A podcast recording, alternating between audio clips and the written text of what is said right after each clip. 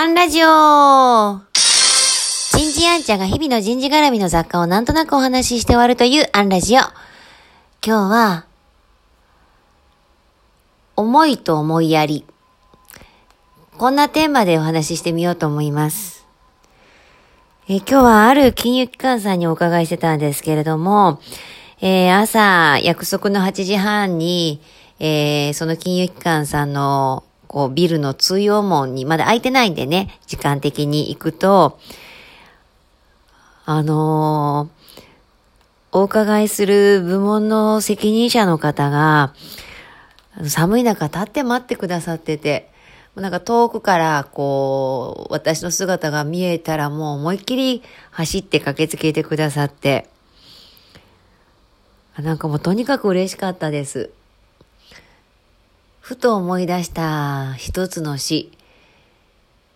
あの、311の震災の直後、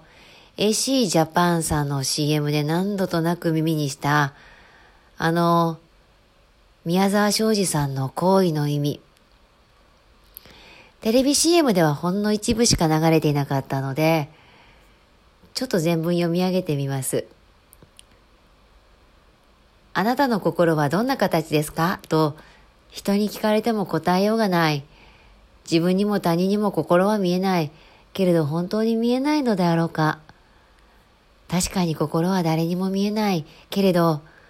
心遣いは見えるのだ。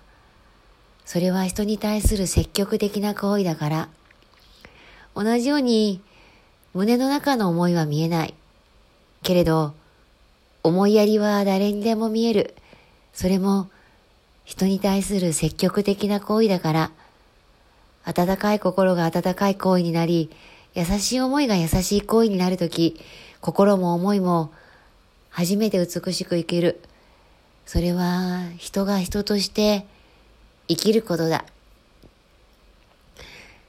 CM では、心は誰にも見えないけれども心遣いは見える。思いは見えないけれど思いやりは誰にでも見える。ここだけが引用されていて、こう前後の、こう、文脈を読むと、また違った見え方がするんですが、今日まさにその心遣いや思いやりをこう目の当たりにして、もう紹介できないぐらい一日の中でたくさんの思いやりが見えて、もう帰りはまたその部署のこう部下の方々が3分しかないから自分で行けるよっていうのにわざわざ駅までいやいやってことで見送ってくださって、ああ、なんか仕事でここまで見送られたのもなんか久しぶりって、世の中には見えないものがいっぱいあって見えないものだらけで、でも、見える形があって、なんかそんなことを思い出した今日の出来事でした。明日から3連休ですね。良き週末を。次回もお楽しみに。